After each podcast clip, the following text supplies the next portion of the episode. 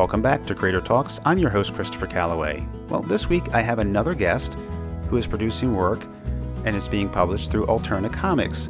Alterna Comics is one of my favorite publishers because they are making comic books available in print once again on newsprint for only $1.50 an issue. So I can't pass that up. I add as many as I can to my pull list and I enjoy all their books. And my guest on this week's show is no exception. Jordan Hart is the creator and writer of Doppelganger, and he even does the art on the covers. And I want to talk to him on this episode about his latest work, being published through Alterna. I talk with Jordan about the book's road to print comic books, why he likes working through Alterna Comics, and why he likes working with his artist Emmanuel Javier. Besides talking about this four part miniseries, we also discuss famous figures in comics he has met, including Stan Lee, George R. R. Martin, and of course, we talk about some of his favorite music, from 80s hair metal to Dean Martin. We also talk about old comics that we love to buy and collect. Those books from the Silver Age by Stan Lee and Jack Kirby, including a recent acquisition he picked up. Now you're probably thinking, whoa, whoa, Christopher, back up there. You mentioned famous people in comics and you mentioned George R. R. Martin. Well, there's a story behind that. Why he actually is a famous person in comics. And Jordan's going to tell us all about that. And Jordan and I also talk about his other comic book work. So let's get started. My conversation with Jordan Hart on Doppelganger, here now on Creator Talks.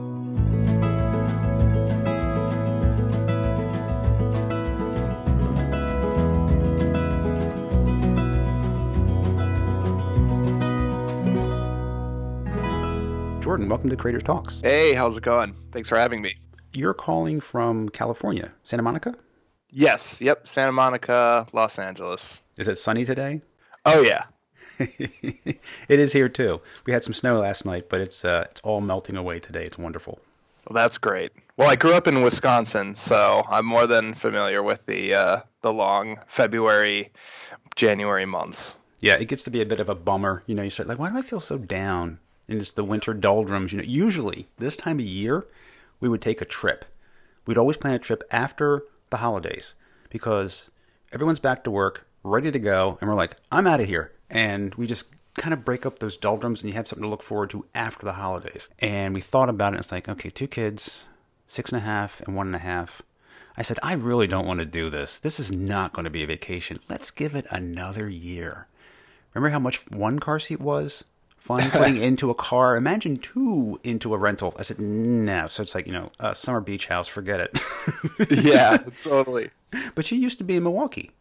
Yes. Yep. Grew up in Milwaukee very familiar with the long winters and especially like you said february and march because march is still full winter in wisconsin. So um, it gets hard at that point. You just want a little bit of warmth a little bit of sun but it gets weird too you know like some st patrick's days it's been like 70 and you're out in a t-shirt and then other ones it's 15 and it's four feet of snow on the ground. It's it's crazy. Well it's bizarre because here next week it's going to be 70 Wow. It's just totally bizarre. But in Milwaukee, now you went to California. Why did you move from Milwaukee to California? That's a big change.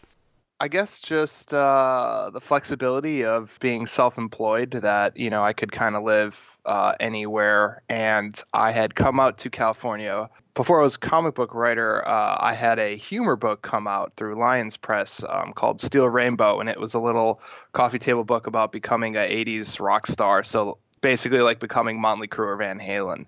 It had done really well in Los Angeles because that is the home of hair metal, uh, the Sunset Strip. So I came out here and met with some bookstores and did some signings. Just really liked it out here. At the time, I was in my late 20s, and I was like, well, if I want to make a change, now's kind of the time to do it so was able to do that and and yeah it's been uh, almost five years now man if i could do it over I would do the same thing. I would go someplace else, someplace I'd rather be because it's so much. You don't realize how much easier it is then. You think you have so much to risk. No, you don't. if, if you don't have a family yet, it's there's nothing to worry about. Just go do it. Go take your chances. Do what you want to do. Follow your dreams. Go where you want to be. So good for you. Thank you. And and that's what my parents said too. You know, they were very supportive and they said the same exact thing. They said, "Well, if it's something you want to do, do it now before you have a family." So with that, uh, I did it. I'm sure glad I I did. Now, what was the best thing about Milwaukee? There's some reason you would want to go back there. Well, summers there are pretty phenomenal. And I know, you know, summers uh, by you on the East Coast as well. I'm sure it's uh, there's 14,000 lakes in the state of Wisconsin, so um, it's not hard in summer to go find a lake and it's so beautiful and there's just forest and woods and the air is so clean. One thing I definitely notice now after living in Los Angeles, the air quality in Wisconsin is pretty phenomenal. Um, but aside from that, people are just very nice there as well, which I know sounds cliche, but you hear stories and you interact with it. People always hold the door, they'll always hold the elevator. If you have a flat tire, they'll pull over and help you change it if you're having trouble. So um, it's just that, uh, I guess, the Midwestern nice that they say, which you kind of find around there. And now with Santa Monica, what's the best thing about it? Oh, man. Uh, Uh, the food is pretty great, uh, but again, just not to sound cliche, but I, I think the best thing is that uh, every single day of the year I go for a walk over lunch and a walk after dinner outside, which growing up in the north, you're kind of stuck inside unless you're under 40 layers and scarves and gloves and heated socks if you wanted to walk after a, lunch or dinner. So I think that I think that's my favorite thing is just um, being able to be outside all year round is what I really enjoy. And no mosquitoes. Oh, man, yeah. yeah, yeah. That's we get plenty of those. yeah, that's that's probably the best thing. No mosquitoes. I'm going to go with that. Well, we're here today to talk about your comic book Doppelganger, and first of all, congratulations! It was uh, I think it was ranked third selling in January, the first issue. You medaled, man. You got a bronze. Yeah, yeah, thank you. It sold really well, which I was really, um, really excited to see. Now, I've had Alterna creators on here before, so for folks who haven't heard about it, and some people actually first heard about it here on the podcast, they are newsprint comic books, $1.50 each. They are basically independent comic books. They are creator owned and drawn comic books. They are not part of a shared universe per se. So much like Image and Boom, there's Alterna but it's the cheaper alternative. So you can buy as many as you want because it won't kill your budget. Definitely. So, so you have a four parter, which is Twilight Zone like. It's funny, when I wrote this down in my notes, I was researching this. I wrote down Twilight like. Now, there are no sparkly vampires or shirtless werewolves in this story at all. can you believe that? Can you believe that's 10 years old already? Yeah, wow. Uh, it does not seem that. Now, I'll tell people what Doppelganger is not. It's not an epic. It's not world building. Nothing's wrong with that, but that's not what it is. It's not superpowers, it's not magic, it's not fantasy. And not really any science fiction elements.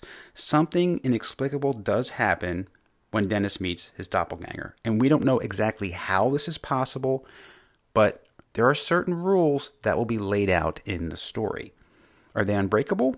We're going to find out when we read the book. We're going to find out if Dennis is able to stand up for himself. And if not for himself, for his family. Is he destined to meet a horrible fate? That's the essence of the book. And that's quite a comic to start with. Well, thank you, thank you very much. Uh, I'm I'm glad uh, that you enjoyed it, and thank you for the the uh, the great overview of the story. There, you kind of nailed it uh, right down. I've read the whole series. Every issue has a great cliffhanger. It does not read like a trade. It reads like single issue comics, and you're hungry for the next one. Awesome. Well, thank you. I, that is something I worked really hard on that I really wanted to pay attention to was how to get that cliffhanger because you're exactly right. Knowing that this is going to be an issue, and it's uh, one thing we do at Alterna is we do bi-monthly releases, so it's not every month. It comes out every other month. So I knew that the cliffhangers would be even more important to kind of really keep people interested to go get that order in from uh, their store. So thank you. Now, the book's already done, the entire thing. You're not doing bi monthly because of getting the writing and the art done. So, why was bi monthly chosen? That was uh, just a choice from Alterna Comics. And I think it's because of the newsprint line is just starting up. There are a bunch of um, titles coming out now through that newsprint line. And Alterna is a very small company, which is one of the things I love about it. It's really the owner publisher, Peter Simeti, is, is really kind of doing everything. He juggles so many things, which just impresses me. And I think just because of that, that there's not a ton of editors or other people, that it's just a little easier to um, space things out a little bit. Yeah, one might think that that would be risky given the number of books on the shelves to be two months apart with each issue. But I think the key thing is to be consistent. As long as they come out every other month as scheduled, your audience is going to be there. Back when I read comics back in the 70s, it wasn't unusual for Marvel to have books that were bi monthly and very popular comic books too. It's just that they weren't, I think even back in the day, maybe way back, like in the 60s, X Men might have been bi monthly. Yep. I remember. Uh... as I stare at uh, X Men 14, which I picked up yesterday at the Long Beach Comic Con, it says right on top of the X Men masthead logo, it says now on sale monthly. So, so that means that for for the first 13 issues, yeah, they they were spaced out, and that was uh, you know that's Jack Kirby, Stan Lee too, those first issues. So yeah, it's just it's kind of crazy to think about given Jack's output, it's no wonder it was bi monthly because a lot of his books had to be. He was doing so many books. He was either doing, well, he was doing a lot of breakdowns at the time. Yeah, and he was pretty much writing each page when you hear the stories about how um, they used what they call now the Marvel style, where Stan Lee basically wrote every single book, which is like 20 some books a month, and he would just give a couple paragraph description of the whole issue to the artists, and then they would run with it. Now, that issue that you have in your hand, who's on the cover? What is that story about? Uh, so that is the uh, first appearance of the Sentinels. So there's a huge robotic Sentinel reaching out towards Professor X in the uh, in the foreground, and then in the background we have our uh, yellow and blue clad X Men crawling through the window uh, just in time. And actually, Jean Grey swinging on a rope, which is I don't know if I've ever seen her swinging on a rope through a skyline. Very interesting. I think if that's the one I'm having in my mind, because I'm not going to look it up right now, I think I have the same comic. I'm pretty sure I do. And I bought that issue of the X Men. It was the first comic book, that wasn't a store, it was a bookstore, but it was the first comic book collection I had seen being sold in Vermont in the basement of this bookstore. And I bought that issue, I think it was $1. Wow. That was a, that was wow. in 77. And sure. I was like, wow. And it's probably like in fine condition. Yeah. And I was just thrilled to have it. I hope you still have it. I do. Oh, oh, oh, believe me, every book that came from Vermont, any Silver Age I've bought, I've held on to tightly, including oh, anything oh, from the Bronze great. Age. Yeah, yeah. No, that's a great book. That, did Kirby actually do the art on that one, or was that someone else? Kirby did do the art. I think, and don't quote me on this, but I think 15 or 16 was his last issue, and then it went to someone else. But yeah, this is still a Kirby special it's been a long time since I've opened that book up. I'm a little afraid to open some of those books up. yeah, yeah, I don't blame you.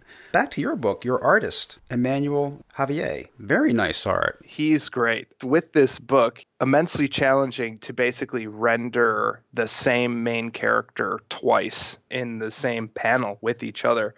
And all you really have to do, and this is deliberate the way I wrote it, was the subtlest facial expression should be your clue as to which version of Dennis you're looking at, the real Dennis or the doppelganger. So basically, Emmanuel really carries this book because it was up to him to use body language, essentially, uh, nonverbal communication and posture to show which uh, version of Dennis we're featuring and we're looking at. So I think he did a fantastic job. He's a great artist. He's from um, Malaysia. There we go. I was thinking Thailand for some reason, but no, it's from Malaysia. So there was, uh, you know, we only communicate over email, basically on opposite sleep schedules. He did a great job, and uh, I found him on DeviantArt which is you know a big thing being a comic book writer especially indie comic book writers you have to find your artists and it is very hard to find artists that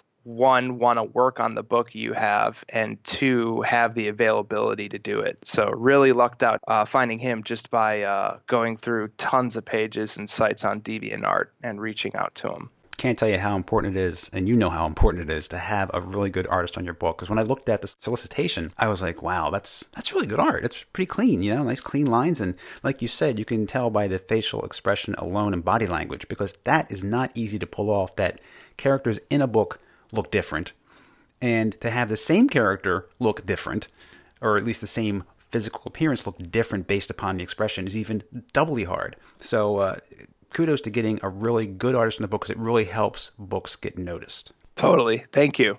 Thank you very much. And I saw some of his art too. I went on DeviantArt, and did you see he did a page, uh, a sample page of Batman 66? Oh yeah, pretty uh, phenomenal. It is. Yes, yes. I'll put a link to that in the show notes so people can see that, just to get an idea of his range and ability. I love working with him, but pretty soon here he's going to be working for some pretty big companies. So um, I'm excited for him, but at the same time, it's like ah. Back to DeviantArt to find new, new artists for new books but uh, but yeah, he's the he could he couldn't be a nicer, sweeter guy either. So he is just an awesome human being that I love working with and have become good friends with as well. Did you go through a fairly extensive vetting process to find someone through DeviantArt? Did you have to go through a lot of different artists, and what were you looking for exactly?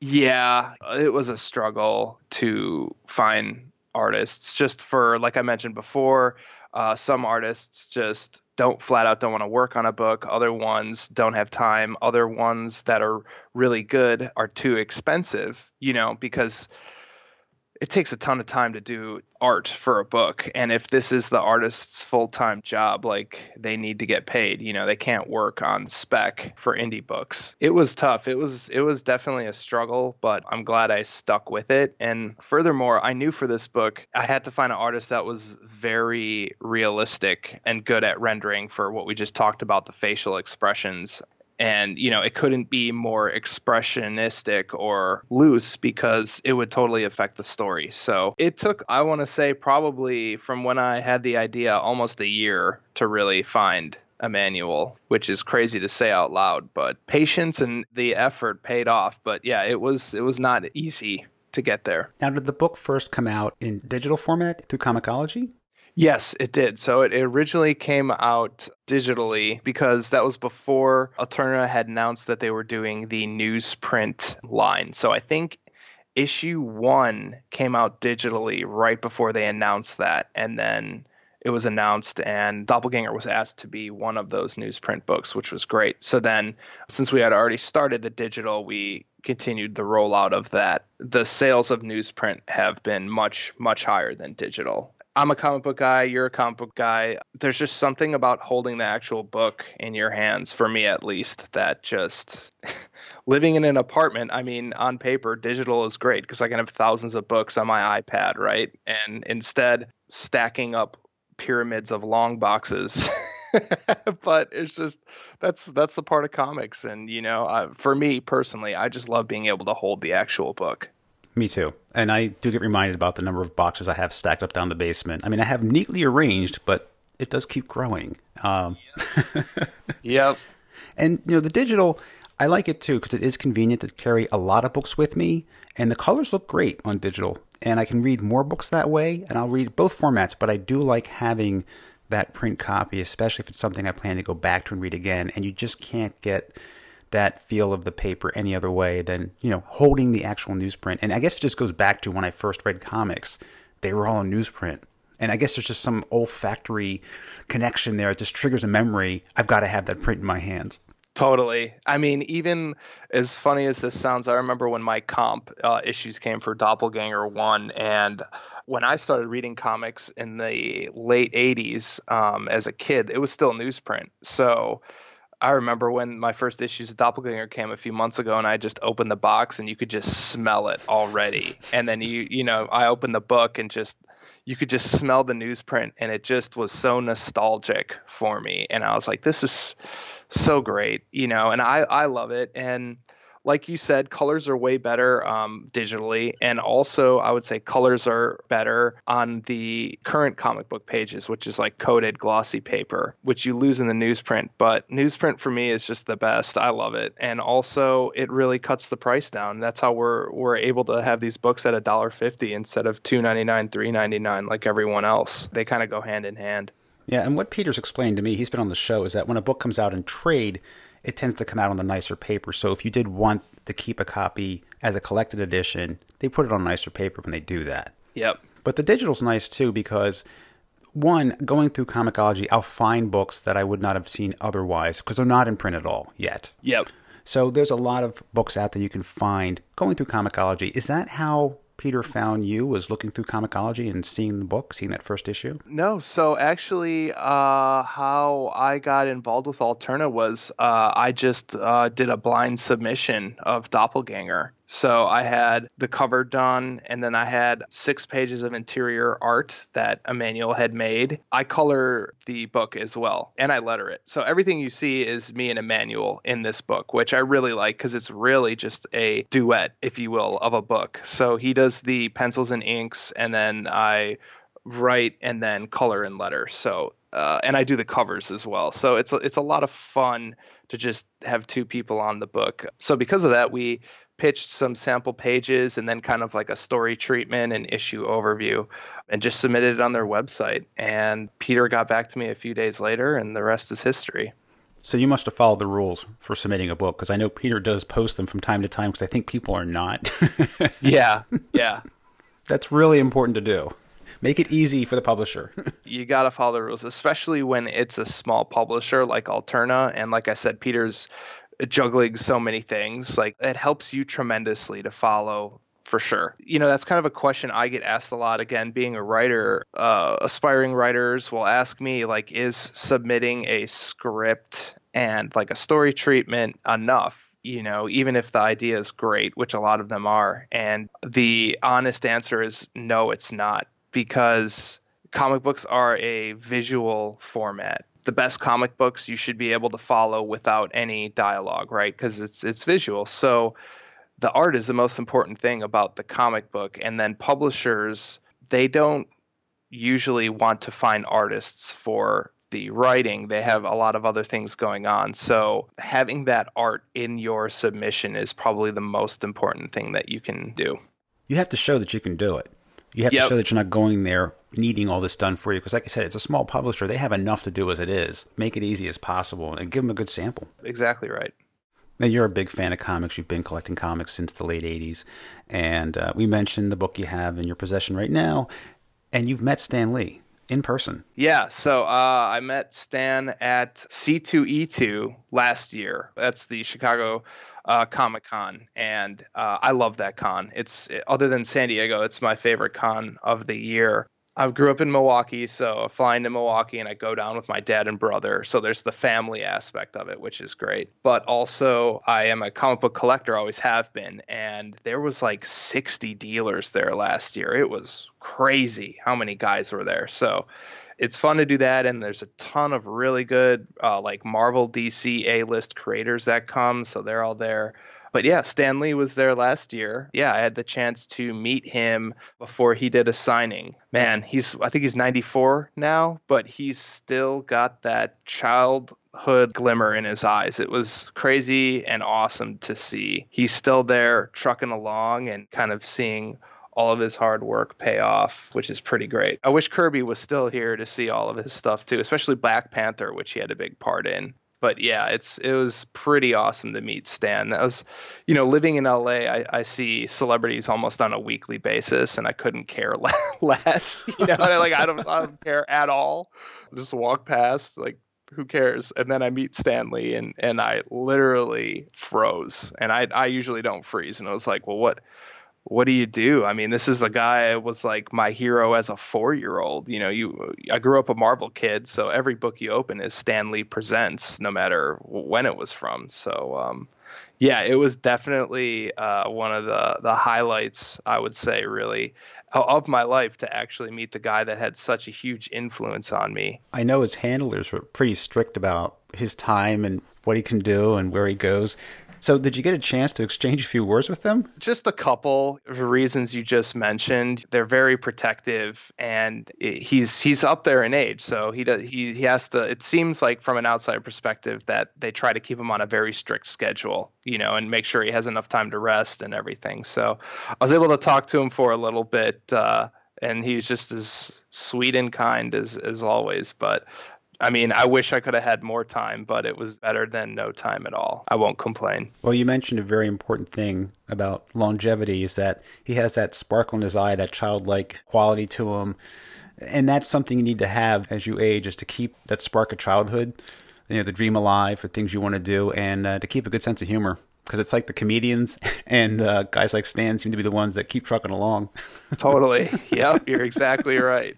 And he's got both. So what else about? I've never been to C2E2. It's usually late March, early April. I think it's the first weekend in April this year. There's always like that stretch of the three big cons of Seattle, which is E uh, Emerald City Comic Con, then WonderCon out here in Anaheim, and then C2E2. So they all are like March, April, and they kind of like do this weird dance around each other almost. So the timeline shifts. This is the first year I'm not going to Emerald City in Seattle. I've gone the past couple years, but I'll just be WonderCon and C2E2 this year. It's a blast. It's really big. It's in downtown Chicago at McCormick Place, and it's just crazy to see growing up for me going to comic cons when i was a kid it was you know in a wedding reception room in an embassy suites where the comic book cons I went to. Um, and it was almost like a comic books and trading cards, you know, together. And to see how they are now, it's it's pretty mind blowing to see how things have changed. And do you have uh, comics on your list that you're always looking to fill in certain gaps in your collection? Yeah, always. Which I really shouldn't. I have a problem, but you know, and it's we all do as long as you can admit it. But uh, I used to have specific books I looked for, which I still kind of do, but uh, I also just go with a budget in mind and try to go from there as well. So, like, for example, I was not planning on picking up an X-Men 14 yesterday, but I found it in like perfect condition. It's it's in very fine condition. The cover's perfect and it was at a really good price and I was like, well, there's my my treat for the day. so so that's that's kind of where I'm at now, but um you know, I love my favorite series is probably the Journey into Mysteries, the Thor Journey into Mysteries, and um, those are pretty hard to find and they're pretty expensive. So those are always a challenge, but that's usually what I'm always looking for. And uh, also, I love old Hulks and old X Men's too. So and Spider-Man. I mean, yeah, it just keeps. So you know, it just keeps.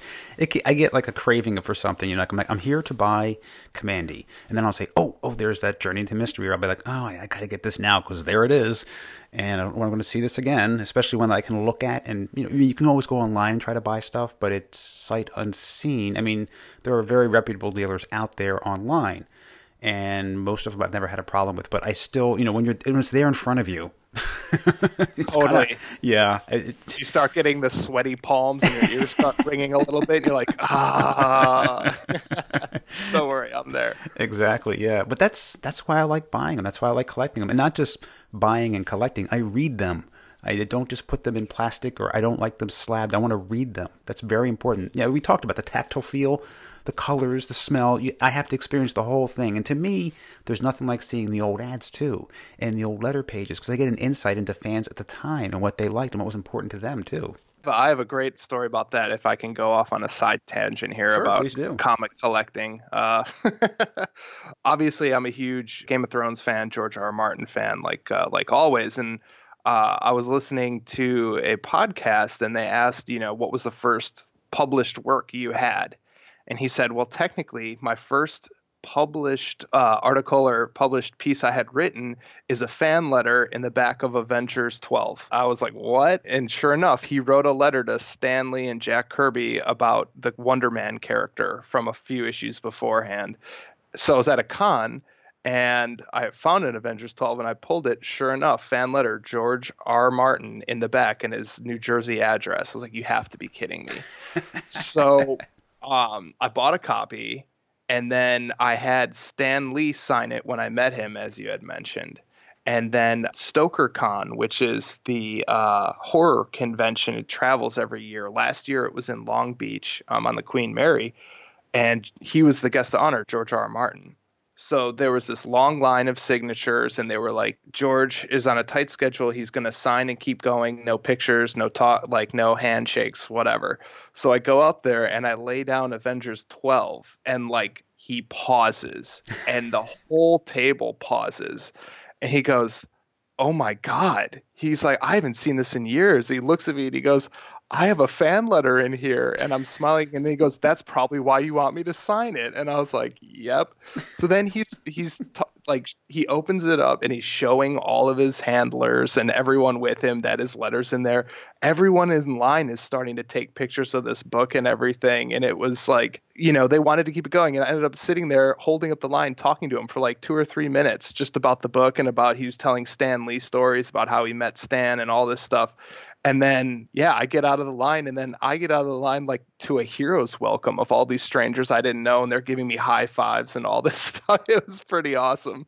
But um, but yeah, that's that's my favorite back issue story. So if you find an Avengers 12, crack it open to the back, and you'll see a letter from a preteen George R. R. Martin in the back of it. I will. I have that copy, so I'm gonna have to go dig it out and take a look. That's great. That's a great story yeah, it was just it was just really really fun. It was uh, it was hilarious, but just to see his eyes light up and you know just further example that uh, you see all these really great creators, whether they're in the movies or they're novelists or what have you, and they all kind of started in comics with comics, you know, reading them as a kid, and I think that's just speaks to the power and importance of comic books in general. Yeah, that's what's so wonderful about them. That's why I can't give them up. yep. Let me ask about some of your other interests. Uh, you are a fan of hair metal music? Yes, yes. And one time you even talked about it on MTV? MTV uh, featured Steel Rainbow on their website. So the book that I wrote, yeah, they featured Steel Rainbow. So that was pretty awesome. And the Huffington Post as well, and Drum Magazine and Guitar World. It was great. There was a really good reception to the book when it came out in 2012. I don't know why I love hair metal so much. I guess growing up in the 80s, my dad loved Van Halen. So like we always blasted Van Halen. And now, you know, David Lee Roth is like this god my wife forbids me from putting a shrine of him in the living room too. But if I was single, there'd probably be a David Lee Roth shrine somewhere. Just because he was so ridiculous, the stuff he said and did, like, just can't believe he did it. So. Oh, he's a huge personality. Yeah. Yeah, he cracks me up. No, I listened to those albums too when I was, uh, you know, in high school. I would, I got the first one and the second one, and I love Diver Down and all that stuff he does, and he should stick to music though. That time he was a DJ when he took over for Howard Stern. Oh yeah, I listened yeah. for a while and I, I heard the transition. Uh, he didn't last too long though. no, no, he didn't. Yeah, I saw them at the Hollywood Bowl two years ago, and they were still phenomenal. Oh, I mean, great. Eddie is, in my opinion, the greatest living guitarist that we have. I mean, besides Clapton and you know all of them, it's Jimmy Page is seeing Eddie Van Halen play live, he's just as good now as he was on those albums from the 70s. It's it's pretty amazing. What other bands do you like from the 80s? Van Halen's kind of the best, and then Motley Crue. Those are like the two that live on Motley Crue and, and Van Halen because you know they were actual great rock. But um, other than that, it's like you just switch it up. A few songs from Twisted Sister, a few songs from um, Dokken. I don't know. it's it's whatever. Even Kiss, Kiss, lick oh, yeah. it up. I mm-hmm, mean, mm-hmm. what a what a just ridiculous but great song and more ridiculous video. The whole era just makes me laugh, you know. And I don't know if I'm laughing at it or with it, but I'm laughing, so I can't not listen to it. Do you know David Lucarelli, who's working on Tinseltown for Alterna? digitally. So I'm going to meet him face to face at WonderCon. We're doing a panel at WonderCon this year, Alterna Comics one. So yeah, I will but we've had a uh, we've had an online friendship. I was going to say you guys should be splitting a table because he's like a huge Kiss fan too. Oh man, that's going to be great. you guys are going to have a great conversation. I guarantee that. that's great. As I've gotten older, I've tried different kinds of music, and my wife must think I'm going through a crisis or something because I'm like into heavy metal now.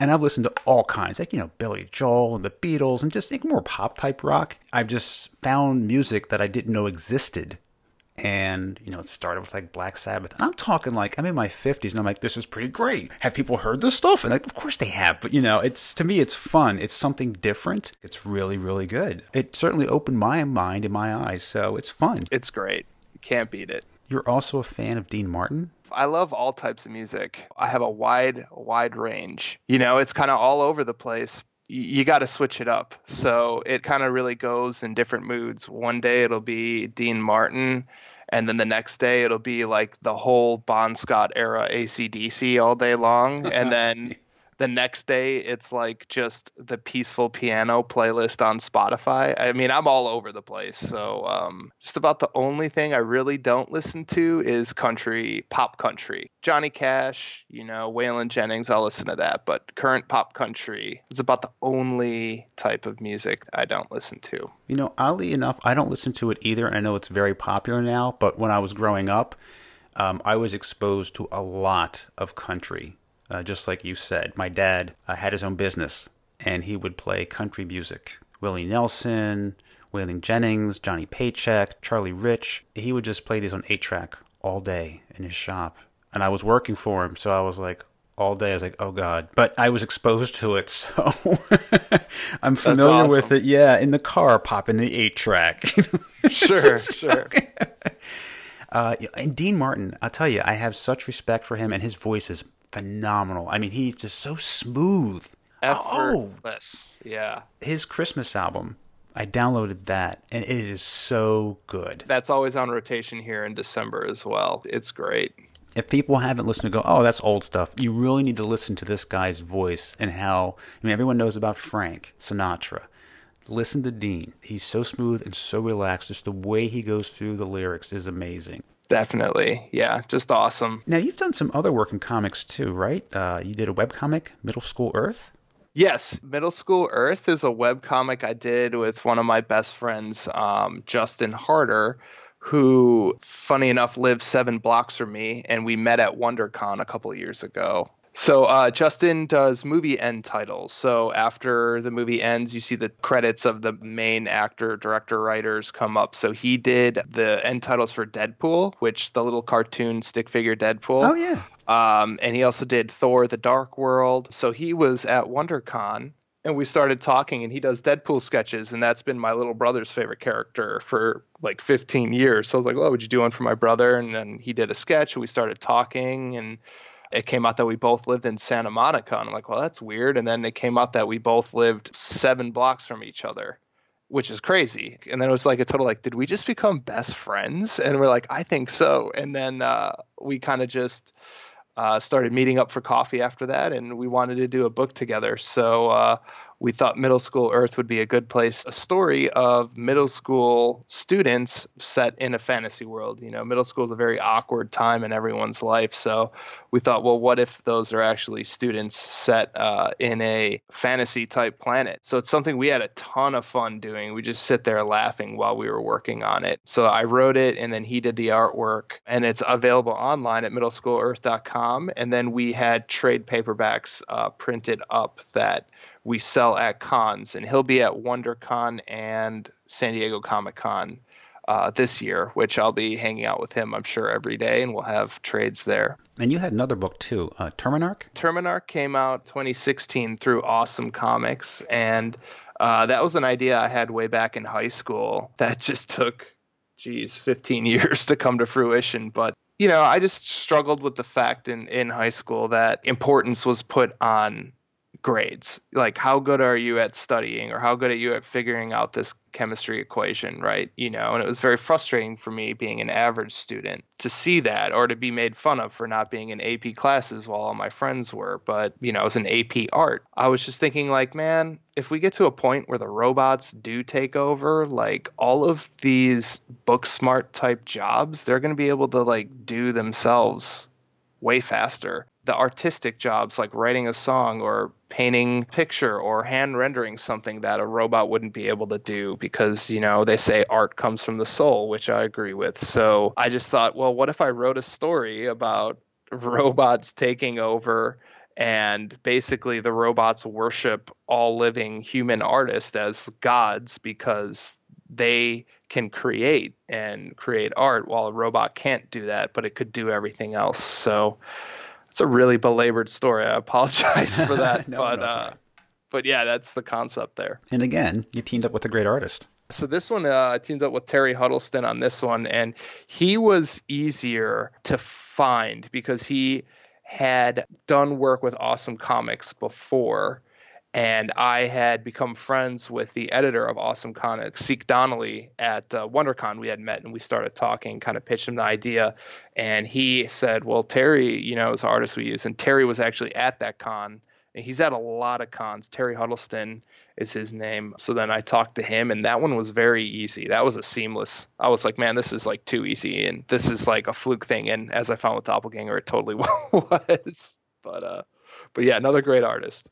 Outside of what you're doing right now, do you have a dream project or collaboration Man, I honestly would be awesome to, you know, since I was a four year old, the dream would always be to do a Marvel book. I wanted to be an artist growing up as a kid, and then I kind of lost interest in that in high school, but still wanted to do comics somehow, so I became a writer. For more often, I'm happy doing creator owned stuff and I like what I'm doing horror and that's kind of like where I want to take my career is just to stay in indie creator owned. Just that little kid of me, that little 4-year-old staring at his Spider-Man poster on his bedroom wall. I feel like even if I just did one backup story in one Marvel book, it would be kind of like that little four year old dream came true. Something like meeting Stan Lee was. So I'd have to go with that. well, you know, that would be the best of both worlds to do a backup or an annual so that you've done it. But the pleasure that you get and the control that you have of doing the covers and the lettering and the colors for your own book, where it's just you and another person, you can't beat that. No, you're exactly right. And I much prefer it to that. So that's why I think I'll stick with indie creator owned. It's just more fun for me. Now I have my rest and relaxation questions. And you've listened to the show, so you know what's coming. So, yep. what do you like to do for rest and relaxation? Uh, I like to read. I try to read three books at a time, which I know sounds crazy, but it's just like what I try to do. I try to read a fiction novel or a fiction short story uh, compilation, nonfiction novel or book, and then ongoing comic books or, or graphic novels spliced in. So I love reading. I love going to the movies. Try to get out to a movie every two weeks if possible. It's Just something about buttered popcorn. I worked in a movie theater in high school, so um, I think that's part of it too. So I love doing that. And then uh, try to stay busy. You know, if there's good video games, my video game playing has really gone down since living in California because it was a lot easier during winter in the Midwest to play video games, but here it was sunny and 70 every day. It's like, ah, I should be outside. So the video games have gone down. But yeah, uh, mostly I'd say uh, reading is, is really what I love doing. So, folks, what we've learned here today is that creators have very diverse tastes in music and in reading. That's why you're reading three books at once, while your music changes with your tastes. And that seems to be the common denominator for creators. You got to have very eclectic tastes because it inspires what you do. Definitely. Now, your island book. I guess there'd have to be three, so you can rotate them. what would they be? Uh, all right. Yeah. Okay. Let's see. Well, my favorite book of all time is The Bone Clocks by David Mitchell. I would need that there for sure. David Mitchell is the author of Cloud Atlas, and he is just the best writer in the world, eh, to, to me at least. And uh, and he writes science fiction when sometimes, and and I love Bone Clocks. Stephen King Misery is just a book that amazes me. It's a novel basically set in one room in a house with only two characters. And the fact that Stephen King could write an entire novel with such restrictions like that and keep it a page turn interesting it's just really amazing to think about. And then for the final one i'm going to have to go with i'm going to go with american gods by neil gaiman just because the house on the rock is such a big part of that book in wisconsin. And in summer, my grandparents used to take me and my cousins there every year to House on the Rock, and Neil Gaiman portrays that perfectly in the book. So it's very nostalgic for me. Have you seen the TV show? I have. Yes. Thoughts? I think Ian McShane is perfect as Wednesday, and Shadow. I'm blanking on his name is really good too probably because I love the book so much, I, I like the book better. And I, I, I, think that's probably the case with a lot of things. But I'll, I still watch every episode, but the book is just, I think, too beloved to me. And the comic, have you seen the comic as well? Uh, yeah, I picked up the first couple issues of the comic, which just seemed to be um, the book adapted into comics form, which is really cool. But uh, I really just look at it that book more for the art because I know kind of what's going on and what's being said. So yeah, it's it's a fun one too. So your advice: go to the source. Yeah, that would be mine. And your beverage of choice. Oh, that's an easy one. That's a ice cold Coca Cola classic. With the pure cane sugar? No, just a regular Coke. I, I call them Red Dragons, which I know is super lame, but uh, it's funny. I just go out to restaurants or bars and my friends will order me a Coke and they'll they'll ask for a Red Dragon and get a weird stare, and then they'll say a, a regular Coke, please. So. And if someone were to make an action figure of you, what would be your accessory? I think I'm gonna have to go with like a giant broadsword, like a foot and a half wide type broadsword. That would just be ridiculous. I think I think I'd have to go with that. Now, why that? Uh, I don't know. It's just I'm tall, so I'm I'm six three, so I'm a tall guy. So I feel like just having a giant broadsword for like scale and perspective would just be look so ridiculous. so I think I think that's why. All right. Well, that's different. I haven't heard that one before, but uh, good choice. Thanks. So Doppelganger issue two has already come out. So we're looking at three and four left to come out on the newsstand and the comic Yep. shops. And I say newsstand because I'm thinking of the bookstores. Barnes and Noble carries it as well. Yep, Barnes and Noble and Toys R Us, and then yeah, comic book stores. And if you missed the first two, they're still available on alternacomics.com. You can order the actual issues for $1.50 there, which is great. Yeah, and don't be afraid to do that. I've done it because I've missed some, and they ship them very nicely, and they're well protected. So they do go pretty quick in the comic shops. They're good books and a cover price. You know why not? So people just throw them into their stack when they go to check out. Yep, it's great. Well, Jordan, it's been a real pleasure, and thank you so much for being on Creator Talks. Well, thank you for having me, Chris. This was a blast. It was a blast, and we both had a great time talking about comics. And one thing I want to go back and correct that I said during the interview I said I thought I had X Men number 14, and I don't. I am envious of Jordan's acquisition. I know of what he speaks. I actually have X Men number 16, the book that is the third part of that story. And alas, I did not pay only a dollar for it. I paid a dollar fifty. Okay, still great deal. I still have the book. I'm looking at it as I speak. There it is in its bag, protected all these decades I've had it, with the handwritten fine condition on it and the price of $1.50 on a sticker, not on the book itself. Uh, great book. And you know, it was drawn by Jay Gavin in the credits. And I'm like, who's Jay Gavin? Jay Gavin is the alternate name for Werner Roth. He was doing work for DC too, and he didn't want them to know that he was doing work for Marvel. So Jay Gavin is Werner Roth, who took over after Jack Kirby worked on the X Men. And then later it was Adams and Tom Palmer doing the art. It was actually Werner Roth's art that I first saw when I received my first X Men comics. My dad brought them home when I was sick. I used to have a lot of fevers when I was little, and he would bring home comics Archie, DC, all kinds. But these two stood out in my mind. One was The Mimic, which was on issue number 62, which was a reprint, the big 25 cent reprints in the early 70s, and the other was the El Tigre story, issue number 74, and that had a 20 cent cover price. Both books had new covers on them, though. The Mimic had one with art by Sal Buscema, and El Tigre with art by Gil Kane. And those came out in 71, 72, and I seem to remember getting both books at the same time, even though they had been published months apart. But it wasn't unusual back then to find in the spinner rack at your local convenience store books that were published several months apart. And since one was 25 cents, which was well above the price, it went from 15 to 25 for a month back down to 20 cents at Marvel. So maybe that book was passed by because of the high cover price at the time. Anyway, I enjoyed them both, and I still have both those well read, well worn original issues. If you've never had a chance to check out those early X Men, and I'm sure you're probably familiar with Jack Kirby's work, check out Werner Roth's work. See what he did with the X Men. He covers a very important part of the early history of the X Men. Thank you for joining me this week. Next week, I have a bonus episode. Ron Randall returns. He was on episode number 11, and he will be back to talk about his Trekker Kickstarter, an original graphic novel, the next chapter in Mercy St. Clair's adventures, Chapeltown. Thank you for joining me for Creator Talks this week.